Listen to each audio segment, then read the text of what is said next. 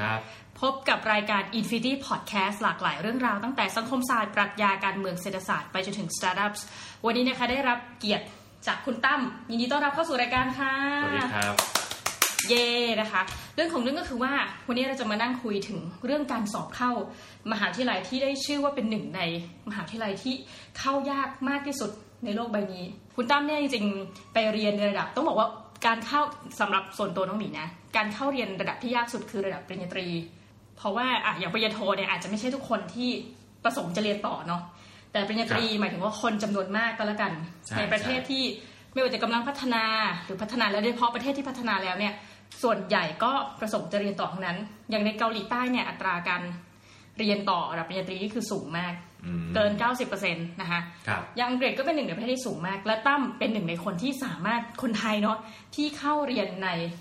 มหาวิทยาลัยเคมบริดจ์ได้ วันนี้เราก็เลยจะมาพูดคุยว่า เอ้ยสำหรับน้องๆหลายคนที่ฟังนะหรือว่าคุณพ่อคุณแม่ที่มีลูกและเตรียมตัวจะให้ไปเรียนต่อ วันนี้มาฟังตั้มกันนะคะ โอเคตั้มตั้มเล่าเรื่องต้องเรียกคุณตั้มเลยเป็นรุ่นเดียวกันครับคุณตั้มเล่าเรื่องนิดหนึ่งว่าตอนเด็กๆมาเนี่ยค่ะ เรียนโรงเรียนอินเตอร์มาหรือเปล่าเลยไปเข้าที่เคมบริดจ์ได้เนี่ยอ๋อเรียนโรงเรียนไทยครับเรียนโรงเรียนไทยเอ่อจนถึงม .6 พอจบม .6 เสร็จปุ๊บก็สอบได้ทุนของรัฐบาลไทย แล้วก็ทุนรัฐบาลไทยเนี่ยก็ส่งไปเรียนที่ประเทศอังกฤษ ทีนี้ระบบของอังกฤษก็คือการที่เราจบม .6 จากประเทศไทยไปเนี่ยเราจะยังไปเข้ามหาลัยที่อังกฤษระดับปริญญาตรีเนี่ยยังเข้าไม่ได้เอ่อยังเข้าไม่ได้ทันทีนะครับ ผมจะต้องไปเรียนในระดับโรงเรียนเอ่อ มัธยมปลายของที่อังกฤษก่อนด้วย ซึ่งเขาก็จะเรียกกันว่าระบบ A level ซึ่งระบบ A level เนี่ยเป็นระบบที่จะต้องใช้เวลาเรียนอีก 2 ปี เพราะฉะนั้นตอนนั้นผมจบม .6 เสร็จปุ๊บที่ไทยเนี่ยก็ต้องไปเรียน A level ที่ว่าเนี่ยสองปีด้วยกัน แต่ว่าอาจจะมีบางคนเขาอาจจะเรียน A level หนึ่งปีก็มีจะเป็นพวกสายวิทยาศาสตร์เขาจะทำได้เรียน 1 ปี แต่ว่าของผมเป็นสายสายศิลป์สายสังคมศาสตร์เนี่ยก็จะต้องเรียน 2 ปี ต้องบอกว่าตอนสอบทุนรัฐบาลคือยังก็ม .6 นี่ก็คืออายุประมาณ 17ใช่18 เนาะใช่ครับ คือตอนนั้นน่ะไม่ได้อยากเข้าอะถึงต้องมีก็คือคิด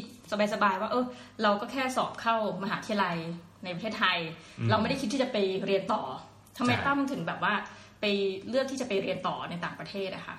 ไปถึงเลือกที่จะไปสอบชิงทุนอะไรเงี้ย มันก็คงมีหลายเหตุผลนะเหตุผลส่วนหนึ่งก็คือเอ่อคุณครูที่โรงเรียนตอนมปลายเนี่ยเขาก็ส่งเสริมเอ่อเหมือนกับว่า ไหนๆคือทางรัฐบาลไทยก็มีทุนแล้วเนี่ย เราก็ไปลองสอบดูก็ไม่เสียหาย สอบแข่งขันสอบชิงทุนกันก็สอบกันทั้งนั้นสอบกันทั่วประเทศ แล้วก็อย่างรุ่นพี่ที่โรงเรียนเนี่ยก็มีมีได้ทุนรัฐบาลกันเกือบทุกปีฮะเพราะฉะนั้นคือตอนนั้นก็เหมือนกับเราก็เห็นตัวอย่างมาเหมือนกันว่า เออมันก็เป็นสิ่งที่นับว่าเป็นไปได้นะ ที่ว่านักเรียนจากต่างจังหวัดเนี่ยจะสามารถได้ทุนรัฐบาลไปเรียนที่ต่างประเทศได้ แต่ว่าถามว่าตอนนั้นมีความหวังไหมว่าไปสอบแล้วมันจะได้ทุน ก็ไม่ได้หวังเพราะว่าคนเขาแย่งกันเยอะมาก ก็คือเป็นความรู้สึกของการแข่งขันนั่นแหละเนาะในสมัยนั้น ใช่ครับ ทีนี้พอสอบปุ๊บเข้าไปข้อเขียนหรืออะไรแบบเนี้ย แล้วพอคือมันมีสองรอบใช่ไหมคือข้อเขียนกับตอนสัมภาษณ์ใช่ฮะใช่ข้อเขียนด้วยสัมภาษณ์ด้วย ตอนนั้นรู้สึกว่าทำได้ไหมตอนรอบข้อเขียนนะข้อเขียนเนี่ยความรู้ที่เรามีเนี่ยโดยเฉพาะตอนที่เราไปไปสอบเป็นด้านของ สายศิลป์สายสังคมเนี่ยความรู้ที่เรามีในการสอบที่มันช่วยเราได้ก็คือการที่ตอนนั้นเราก็อ่านพวกนิตยสารทางการเมืองเออการบ้านการเมืองที่มันนอกเหนือไปจากหนังสือเรียนปกติทั่วไป เพราะฉะนั้นเนี่ยตอนนั้นก็มีหนังสือที่นิตยสารที่ที่ชอบอ่านก็คือมติชนสุดสัปดาห์ ซึ่งมันก็จะคือแต่ละสัปดาห์เนี่ยมันก็มันก็จะเล่มใหญ่ อ่านก็ไม่หมดหรอกนะครับ แต่ว่าเราก็อ่านเท่าที่สนใจแล้วก็คิดว่ามันก็ช่วยเราได้ว่า เออ ช่วยให้เรามีความรู้แล้วก็เห็นถึงประเด็นสำคัญทางการเมือง แล้วก็เราก็สามารถ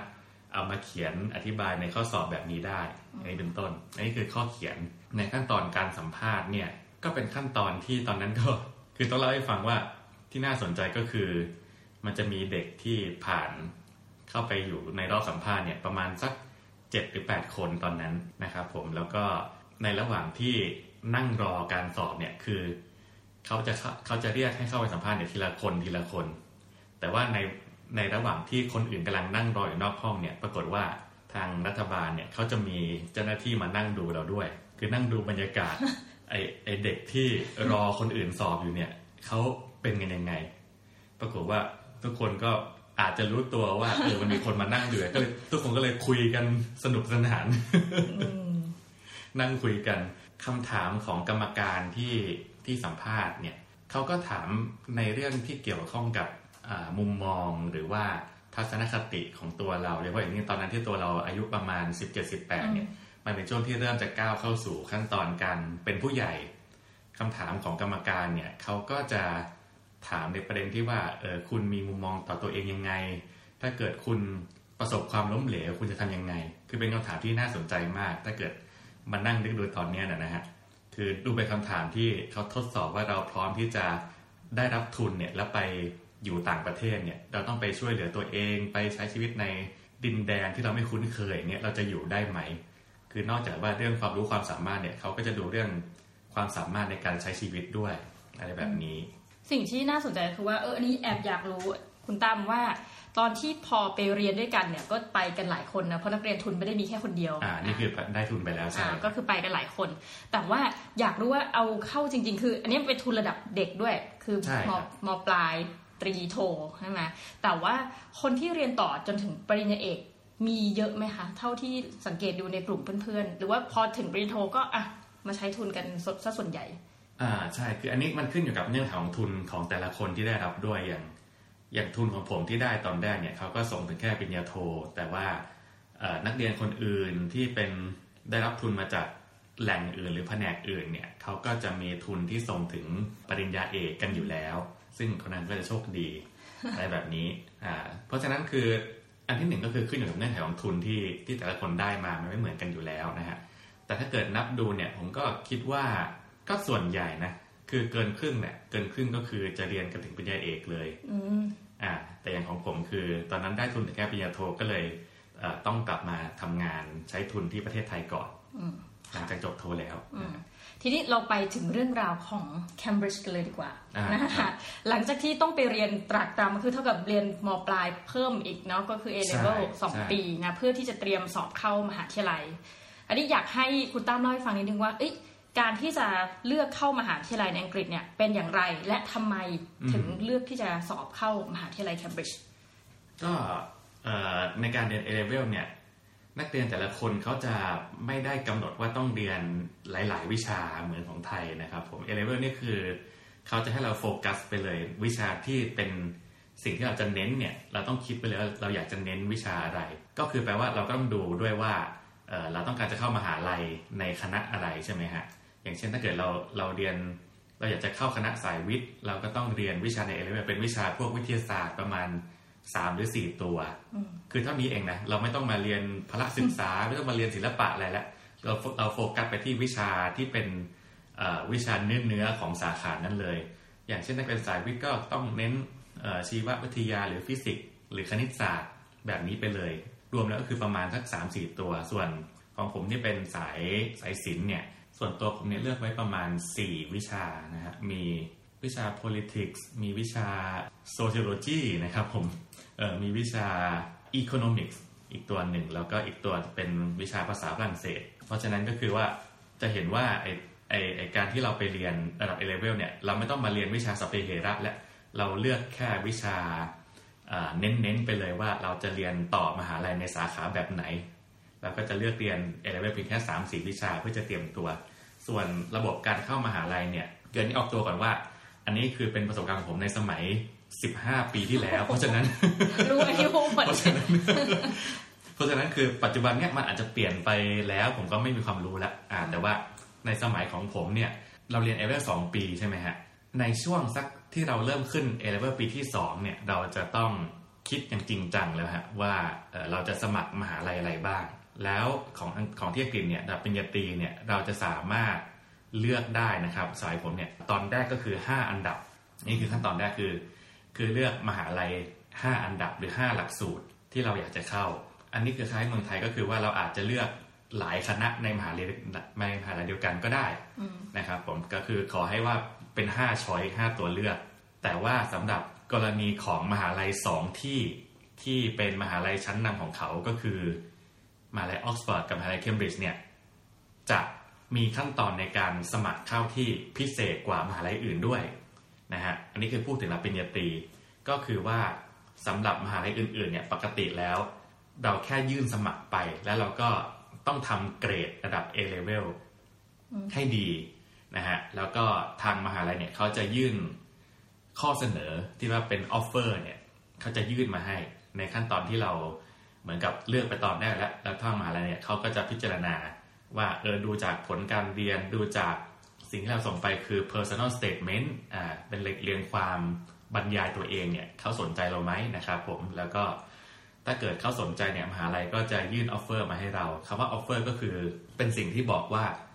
นะครับทางมหาลัยคาดหวังว่าเราต้องจบ A level เนี่ยด้วยเกรดอะไรบ้างนะฮะเช่นเราเรียน 3 ตัว ต้องได้เกรด A หมดไหมหรือว่าเป็น A1 B2 อะไรแบบนี้คือแล้วแต่อันนี้คือเป็นเรื่องของ offer นะครับ ส่วนที่บอกว่ามหาลัยสองที่ที่พิเศษกว่าคนอื่นเนี่ยคือออกซ์ฟอร์ดเคมบริดจ์เนี่ยนะครับเขาพิเศษตรงที่ว่านอกจากที่แต่ละคนจะจะยื่นสมัครตามปกติแล้ว จะต้องเข้าสัมภาษณ์ด้วย เพราะฉะนั้นที่อื่นไม่มีสัมภาษณ์นะครับผมมหาลัยอื่นเขาจะไม่ไม่สัมภาษณ์แต่ว่าออกซ์ฟอร์ดเคมบริดจ์เนี่ยจะต้องมีการสัมภาษณ์เพื่อคัดเลือกเข้าเป็นนักเรียนปริญญาตรีของเขาด้วย แล้วก็ต้องบอกอีกอย่างนึงว่า นักเรียนที่สมัครระดับปริญญาตรีเนี่ยจะเลือกได้แค่ออกฟอร์ดหรือเคมบริดจ์ที่ใดที่หนึ่งคือไม่สามารถเลือกออกฟอร์ดเคมบริดจ์พร้อมกันได้นะครับ จะต้องต้องเลือกว่าจะเอาที่ใดที่หนึ่งเท่านั้นด้วย นี่คือเป็นระบบของเขาเลยนะครับพูดถึงขั้นตอนในการในการรับสมัครในการเข้าเรียนปริญญาตรีในสมัยนั้นนะครับ ผมของเคมบริดจ์เนี่ยก็ผมก็ได้มีโอกาสที่สมัครแล้วก็เขาก็เรียกไปสัมภาษณ์นะฮะ พอเรียกไปสัมภาษณ์เนี่ยก็คือแน่นอน อันนี้คือเราเราไม่ได้คิดอยู่แล้วว่าตัวเราจะจะเข้าได้หรืออะไรอย่างนี้ แต่คือการสมัครคือเนี่ยคือเราไม่ได้คาดหวังนะฮะคือสมัครไปเพื่ออยากรู้ประสบการณ์ การที่เราสมัครเข้าเรียนเนี่ยนะฮะเราก็จะได้รับเชิญไปสัมภาษณ์เนี่ยเราก็จะมีโอกาสที่จะได้ไปนอนค้างที่ในมหาลัยด้วยเขาให้นอนค้างใช่เขาจะให้นอนเป็นค้างค่ายเป็นเหมือนเข้าค่ายเลยประมาณนั้นไหมหรือว่าก็อ๋อไม่เชิญเข้าค่ายก็คือเป็นที่พักเลย เป็นที่พักเขาก็จะกัน กันที่ไว้เลยว่า เออเป็นเป็นห้องพักของมหาลัยตื่นเต้นอ่าเหมือนเป็นหอมหาลัยเนี่ย แล้วก็นักเรียนที่สมัครเข้าเรียนเพื่อมาสัมภาษณ์เนี่ยนะฮะก็จะได้ไปนอนค้างหนึ่งคืน แต่ว่ามันมันไม่ใช่การได้เข้าค่ายหรอกนะฮะส่วนคล้ายๆว่าแต่ละคนที่สมัครไปเนี่ย อยากจะไปเดินเที่ยวหรืออยากจะไปมีปฏิสัมพันธ์อะไรกับคนที่สมัครมาด้วยกันเนี่ยก็ก็เรื่องของแต่ละคน แต่ว่าไม่ได้มีเรื่องของเป็นค่ายในทางการนี้ไม่มี ตอนที่ผมสมัครก็คืออต้องการที่จะไปลอง ลองดูบรรยากาศแล้วก็ได้เป็นนอนค้าง แต่ว่าพอเข้าไปสัมภาษณ์เนี่ยเราก็ไม่ได้คาดหวังอะไรไปแล้วนะครับคำถามที่เขาถามคือ คือมีอาจารย์เป็นกรรมการสัมภาษณ์เราเนี่ยมีสองคน แต่ว่าสองคนนี้นะครับสองท่านนี้เนี่ยไม่ได้สัมภาษณ์พร้อมกันนะฮะเป็นสัมภาษณ์คนละรอบกันด้วย แยกส่วนกันสองรอบมันแต่ละคนก็คือจะเจอสัมภาษณ์กับกรรมการท่านที่หนึ่งก่อน แล้วก็ไปไปต่อท่านที่สองทีนี้บังเอิญว่านะครับ มหาลัยเคมบริดจ์ที่ผมสมัครเข้าไปเนี่ยนะฮะคือต้องอธิบายว่ามันจะต้องมีเขาเรียกมีการแยกเป็น college หลายๆ college อีกในในเคมบริดจ์เนี่ยในส่วนของ college ที่ผมสมัครเข้าไปเนี่ยนะครับเขากำหนดไว้ว่านะฮะคนที่สมัครในสาขาที่ผมเรียนเนี่ยจะต้องกรอกแบบฟอร์มล่วงหน้าไปหนึ่งแบบฟอร์ม คือเป็นแบบฟอร์มที่ถามเกี่ยวกับว่าความสนใจทางวิชาการของเราคืออะไร หนังสือ ที่เราเคยอ่านมีหนังสือเรื่องอะไรบ้างนะครับ ซึ่งในตอนที่ผมกรอกเนี่ยผมไม่ได้มีความรู้อะไรมากนะแต่ผมก็กรอกไปตามคำแนะนำของอาจารย์ที่โรงเรียน A level นะฮะเพราะว่าโรงเรียน A level ที่ที่ผมเรียนเนี่ยอาจารย์เขาก็เคยส่งนักเรียนเข้าเรียนออกซ์ฟอร์ดเคมบริดจ์ได้หลายคนแล้วเหมือนกันนะครับเพรานั้นอาจารย์เขามีความรู้แล้วเขาก็แนะนำว่าเออเราควรจะต้องกรอกอะไรลงในแบบฟอร์มที่ว่านี้นะฮะ พอพอเรากรอกแบบฟอร์มตามที่อาจารย์เขาแนะนำเนี่ยพอไปสัมภาษณ์จริงเนี่ยอาจารย์ที่เป็นกรรมการสัมภาษณ์ ก็ก็ถามคำถามที่เกี่ยวข้องกับสิ่งที่เรากรอกไปในแบบฟอร์ม คือเหมือนเราเก่งมาล่วงหน้าเนี่ยหรอไหมฮะเหมือนเราก็เก่งข้อสอบมาล่วงหน้าเขาจะถามอะไร ปรากฏว่าเขาถามตรงเลยฮะตรงแทบจะแปดสิบเปอร์เซ็นเลยมั้งที่ที่เราเก่งมา คือรู้สึกว่าตัวเองโชคดีมากตอนนั้นว่า เออ คือเราไม่ได้มีความรู้แรงมากแต่รู้สึกว่าเราเก่งข้อสอบมาถูก เก่งเก่งคำถามในการสัมภาษณ์มาถูกนะฮะคือจำได้ว่านะครับ ผมเอ่อคำถามเนี่ยตรงกับที่เราเก่งมาเยอะมาก แต่ว่าอีกส่วนนึงคือว่า มีคำถามอีกข้อหนึ่งด้วยที่ปรากฏว่านะครับ กรรมการสัมภาษณ์ถามผมเนี่ย ผมก็ตอบไม่ได้ผมตอบอะไรมั่วๆไปก็ไม่รู้นะครับ ปรากฏว่ากรรมการเขาพยายามพยายามไกด์ให้นะฮะพยายามช่วยให้ด้วยใช่พยายามช่วย คือหลังจากที่เราตอบรอบแรกเนี่ย ตอบไม่ได้ใช่ไหมฮะผมก็ตอบมั่ว กรรมการก็พยายามไกด์พยายามใบให้นะครับโอ้ผมก็ตอบรอบสองรอบสองนี่ยังไม่ถูกอยู่นะ รอบสองนี่ก็ยังไม่ถูกแต่ว่า เริ่มเข้าเขาแล้วเออเออ เริ่มดีขึ้น อืม ปรากฏว่ามาถูกรอบที่ไหน รอบที่สามโอ้โหให้โอกาสตอบสามรอบนี่ให้ถือว่าให้โอกาสตอบสามรอบคือ อันนี้คือเป็นเป็นความประทับใจอย่างหนึ่งว่า คืออาจารย์มหาลัยระดับนี้เขาก็ไม่ได้ ไม่ได้ใจร้ายกับเราหรือไม่ได้ ไม่ได้ต้องการจะเออเหมือนกับเขี่ยเราพ้นทาง ถ้าเกิดว่าเราตอบคำถามไม่ได้เขาก็พยายามไกด์ให้เราพยายามบอกใบ้ว่าควรจะตอบยังไงนะผมต้องเนี่ยต้องต้องตอบตั้งสามรอบกว่าจะได้ ก็ถือว่าใจดีไม่แต่ฟังแล้วก็รู้สึกว่าเขาคงเห็นแล้วว่าคุณตั้มตอบได้ทุกข้อแล้ว มันอาจจะมีสักเนี่ยข้อเนี้ยที่บอกว่ามันอาจจะยากสำหรับเด็กมปลายเออคิดว่ามันคงมีข้อที่คนส่วนหนึ่งอาจจะตอบไม่ได้เหมือนกัน ใช่ใช่ยังจำคำถามข้อนั้นได้ไหมคะ คำถามข้อที่ตอบไม่ได้เนี่ยก็คือเกี่ยวข้องกับเอ่อประเด็นเรื่องโลกาภิวัตน์ซึ่งตอนนั้นเนี่ยเราไม่ได้รู้เรื่องอืมเออแต่เขาก็ถามพยายามว่าเป็นโลกาภิวัตน์ในเชิงรัฐศาสตร์นะฮะเอ่อเขาก็ใช้คำถามว่าคุณเห็นด้วยไหมว่าปัจจุบันเนี่ยเราอยู่ในโลกที่รัฐชาติมาถึงจุดจบแล้วเออยากนะ เออ จริงๆ ผมจำไม่ได้ด้วยซ้ำว่าตัวคำถามเนี่ยเขา เอ่ยถึงคำว่าโลกาภิวัตน์หรือเปล่านะอันนี้ไม่แน่ใจ แต่ว่าประเด็นมันคือเกี่ยวกับโลกาภิวัตน์แน่ๆแหละเออเขาใช้คำว่าเนี่ยแหละ มันคือจุดจบของรัฐชาติ คุณเห็นด้วยไหมนะฮะโอเคอย่าว่าแต่มปลายเลยอืมคือคนที่แบบเรียนจบปริญญาตรีมาแล้วถ้าเกิดฟังส่วนตัวนะหรือว่าคำถามเนี่ย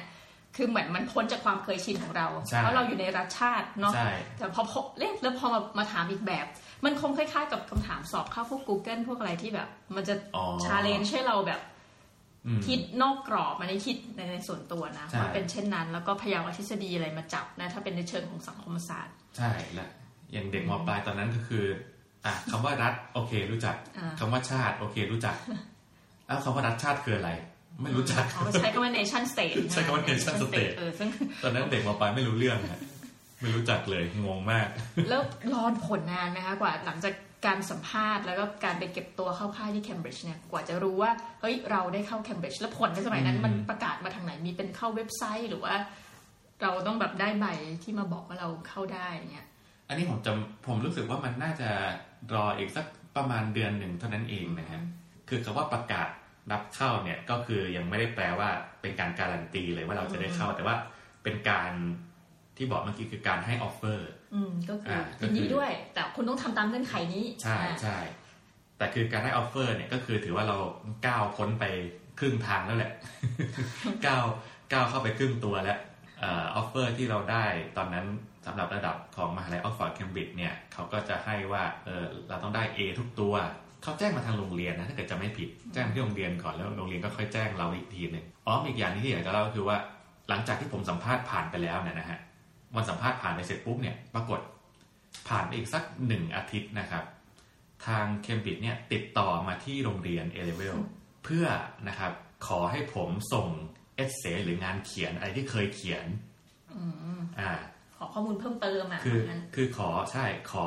ขอดูว่าเออในระหว่างที่ผมเรียนเอเวลมาจนถึงตอนนั้นเนี่ย ผมเคยเขียน essay แบบไหนอะไรไปบ้าง ขอให้ส่งไปให้ดูว่าเป็นตัวอย่าง อาจารย์ที่โรงเรียนเอเวลเนี่ยเขาก็ตื่นเต้นกันใหญ่เลย บอกว่าเนี่ยคือแปลว่าเคมบริดจ์กำลังสนใจเรานะ อ๋อ จริงเหรอโอ้นี่คือเป็นทริคเออเล็ก ๆ ว่าแบบถ้าติดต่อมานี่ ใช่เขาติดต่อแบบนี้แสดงว่าเนี่ยเขาสนใจคุณนะโอ้โหเขาสนใจคุณแต่เขาเห็นว่าคุณเป็นคนต่างชาติอ๋อเขาก็เลยไม่แน่ใจว่าคุณสามารถเขียนภาษาอังกฤษได้ดีไหม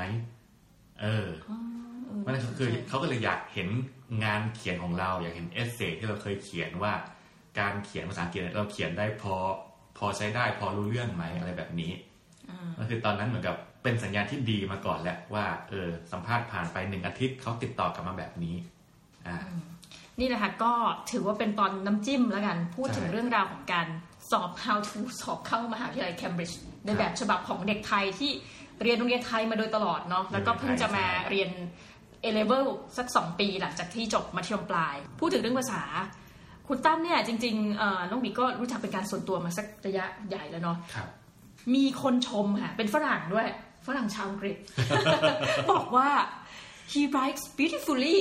บอกว่าจริงๆเนี่ยนี่นี่พูดจริงไม่ได้พูดเล่นคือ กระทั่งฝรั่งชมว่า คุณคุณตั้มอะเป็นคนเขียนหนังสือภาษาอังกฤษได้สวยมากอืมเดี๋ยวเราก็จะมานั่งคุยกันว่าขนาดนั้นนี่ยังไม่รู้ตัวเจ้าตัวยังไม่รู้ตัวเดี๋ยวจะมาเล่าว่า เอ๊ะ ทำอย่างไรเนี่ยคือคือชีวิตคนเราเนี่ยก็เริ่มมาจากเท่ากันเนาะก็คือเรียนเนี่ยอย่างสมมุติง่ายๆเลยไม่ได้เรียนอินเตอร์มาอืมนั่นแปลว่าเราจะต้องใช้ความพยายามระดับหนึ่งเลยแหละ ที่อ๋อจะต้องเปลี่ยนจากเหมือนกับศูนย์เป็นหนึ่งเนาะในเรื่องของภาษาที่ไม่ใช่ภาษาตัวเองใช่เราใช่ต้องถามว่าทำอย่างไรแล้วก็ต้องรีบภายในเวลารวดเร็วด้วยเพราะว่าการเรียนเนี่ยมันมันไม่ปราณีคุณเนาะถึงแม้คุณจะเป็นชาวต่างชาติแต่คุณถูกจัดด้วยระบบ เดียวกันทั้งหมดนะคะสำหรับวันนี้ต้องขอขอบคุณคุณต้ามากที่มานั่งเล่าถึง how to นะคะสอบเข้า Cambridge แล้วเกิดใครอย่างที่บอกค่ะ คอมเมนต์มาได้เลยสำหรับวันนี้น้องบีและคุณตั้มต้องขอลาไปก่อนค่ะ สวัสดีค่ะ สวัสดีครับ